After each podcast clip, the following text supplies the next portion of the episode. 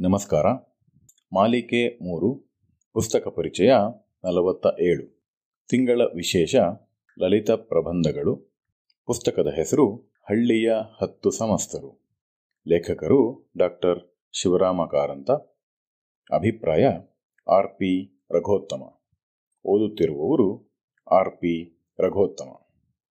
ಒಂದು ಹಳ್ಳಿ ಎಂದ ಮೇಲೆ ಹಲವು ರೀತಿಯ ಜನ ಬೇರೆ ಬೇರೆ ಜಾತಿಗಳಿಗೆ ಸೇರಿದ ಜನ, ನಾನಾ ಉದ್ಯೋಗಗಳನ್ನು ಮಾಡಿಕೊಂಡು ಹೊಟ್ಟೆ ಹೊರೆಯುವ ಜನ ಇದ್ದೇ ಇರುತ್ತಾರೆ.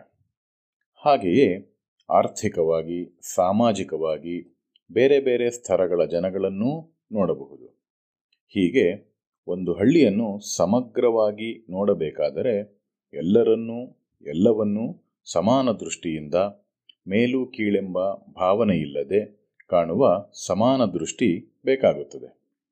ಹೀಗೆ ಹಳ್ಳಿಯ ಒಂದಷ್ಟು ಜನಗಳ ಕುರಿತಾಗಿ ಹೇಳಿ ತನ್ಮೂಲಕ ಒಂದು ಹಳ್ಳಿಯ ಸಮಗ್ರ ಚಿತ್ರಣವನ್ನು ಕಟ್ಟಿಕೊಡುವ ಅತ್ಯದ್ಭುತ ಪ್ರಯತ್ನವೇ ಹಳ್ಳಿಯ ಹತ್ತು ಸಮಸ್ತರು ಶಿವರಾಮ ಕಾರಂತರು ಸಾವಿರದ ಒಂಬೈನೂರ ನಲವತ್ನಾಲ್ಕರಲ್ಲಿ ಸ್ವದೇಶಾಭಿಮಾನಿ ಎಂಬ ವಾರಪತ್ರಿಕೆಗೆ ಬರೆದ ಲೇಖನಗಳ ಸಂಗ್ರಹ ಇದಾದರೂ ಪ್ರಸ್ತುತ ನಮ್ಮ ಸಮಾಜಕ್ಕೆ ಸುಲಭವಾಗಿ ಅನ್ವಯಿಸಿಕೊಳ್ಳಬಹುದು.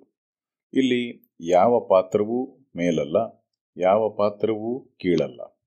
ಇಲ್ಲಿ ಕೆರೆಮನೆ ಸೀತಾರಾಮ ಐತಾಳರಿಗೆ ಅವರ ಬ್ರಾಹ್ಮಣ್ಯಕ್ಕೆ, ಅವರ ಕ್ಷಾತ್ರತ್ವಕ್ಕೆ, ಆಚಾರ ವಿಚಾರಗಳಿಗೆ ಕೊಟ್ಟಿರುವ ಮಹತ್ವವನ್ನೇ ಹಳ್ಳಿಯಲ್ಲಿ ಯಾರ ಪಕ್ಷವೂ ವಹಿಸದೆ, ಯಾರಿಗೂ ಸಲಾಮು ಹೊಡೆಯದೆ ಎಲ್ಲರ ಕೆಲಸಗಳಿಗೂ ಹೋಗುವ ಮೊಗೇರ ಅಣ್ಣುವಿಗೂ ನೀಡುತ್ತಾರೆ. ಸೀತೈತಾಳರ ದಾಯಾದಿ ಕಲಹದ ಬಗ್ಗೆ ಬರೆದಂತೆಯೇ ಅಣ್ಣುವಿನ ಕುಡಿತದ ಬಗ್ಗೆ, ಕುಡಿದಾದ ನಂತರ ಅವನ ವರ್ತನೆಯ ಬಗ್ಗೆ ಕೂಡ ಬರೆಯುತ್ತಾರೆ. ಸುಮಾರು ಒಂದು ನೂರು ಪುಟಗಳ ಪುಟ್ಟ ಪುಸ್ತಕದಲ್ಲಿ ಎಷ್ಟೆಲ್ಲ ಪಾತ್ರಗಳು ಬಂದು ಹೋಗುತ್ತವೆ ಎಂದರೆ ಅದನ್ನು ನೀವು ಓದಿಯೇ ಸವಿಯಬೇಕು.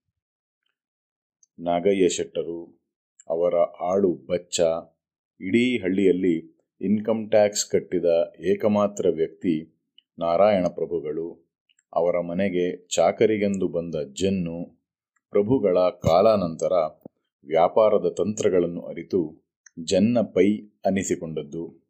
ಗುತ್ತಿಗೆದಾರ ಶೀನಪ್ಪ ಸೇರೆಗಾರ, ಅವನ ಭಂಟ ಮೀಸೆ ಸುಬ್ಬ, ಅಕ್ಕಸಾಲಿಗ ತಿಮ್ಮಪ್ಪ ಮತ್ತವನ ಸೋಮಾರಿತನ, ಅವನ ಮದ್ದಲೆಯ ಹುಚ್ಚು, ಊರಿನ ಜನರೆಲ್ಲರ ಕಷ್ಟಗಳನ್ನು ತನ್ನದೆಂದು ಬಗೆಯುವ ಪಾಟಾಳಿ ಪರಮಯ್ಯ, ಅಕ್ಕಣಿ ಹೆಂಗಸು, ಅವಳ ಸುಶಿಕ್ಷಿತ ಮೊಮ್ಮಗಳು, ತಂದೆ ಬಿಟ್ಟು ಹೋದ ಆಸ್ತಿಯನ್ನು ಬೇಕಾಬಿಟ್ಟಿ ಅನುಭವಿಸುವ ಚೆನ್ನಮಯ್ಯ ಗಾಣದ ಸಂಕಪ್ಪ, ಶಾನುಭೋಗ ಭವಾನಿರಾಯರು ಜುವಾಂ ಸೋಜರ ದಬ್ಬಾಳಿಕೆ, ಹೊಗೆಸೊಪ್ಪು ಮಾರುವ ಮೂಸೇಬ್ಯಾರಿ ಹಳ್ಳಿಯಲ್ಲಿ ಯಾರ ಪಕ್ಷವನ್ನೂ ವಹಿಸದ ರೂರಲ್ ಆಸ್ಪತ್ರೆಯ ವೈದ್ಯ ರಾಮರಾಯರು ಇನ್ನು ಮುಂತಾದವುಗಳು. ಶಾಂತವಾಗಿದ್ದ ಹಳ್ಳಿಯಲ್ಲಿ ಚುನಾವಣೆ ಬರುವುದರೊಂದಿಗೆ ಪುಸ್ತಕ ಮುಗಿಯುತ್ತದೆ. ಕಾರಂತರೆ ಹೇಳಿರುವಂತೆ ಅವರ ಹುಟ್ಟೂರಾದ ಕೋಟ ಗ್ರಾಮ ಜೀವನದ ಕಲ್ಪನೆಯಲ್ಲಿ ಪಾತ್ರಗಳು ಮೂಡಿಬಂದಿವೆಯಾದರೂ ಪುಸ್ತಕ ಓದಿ ಮುಗಿಸುವ ಹೊತ್ತಿಗೆ ಗ್ರಾಮದಲ್ಲಿ ನಾವೂ ಒಂದು ಪಾತ್ರವಾಗಿರುವುದಂತೂ ಖಾತ್ರಿ. ಅತ್ಯದ್ಭುತವಾದ ಪುಸ್ತಕ. ನೀವು ಒಮ್ಮೆ ಓದಿ. ನಮಸ್ಕಾರ.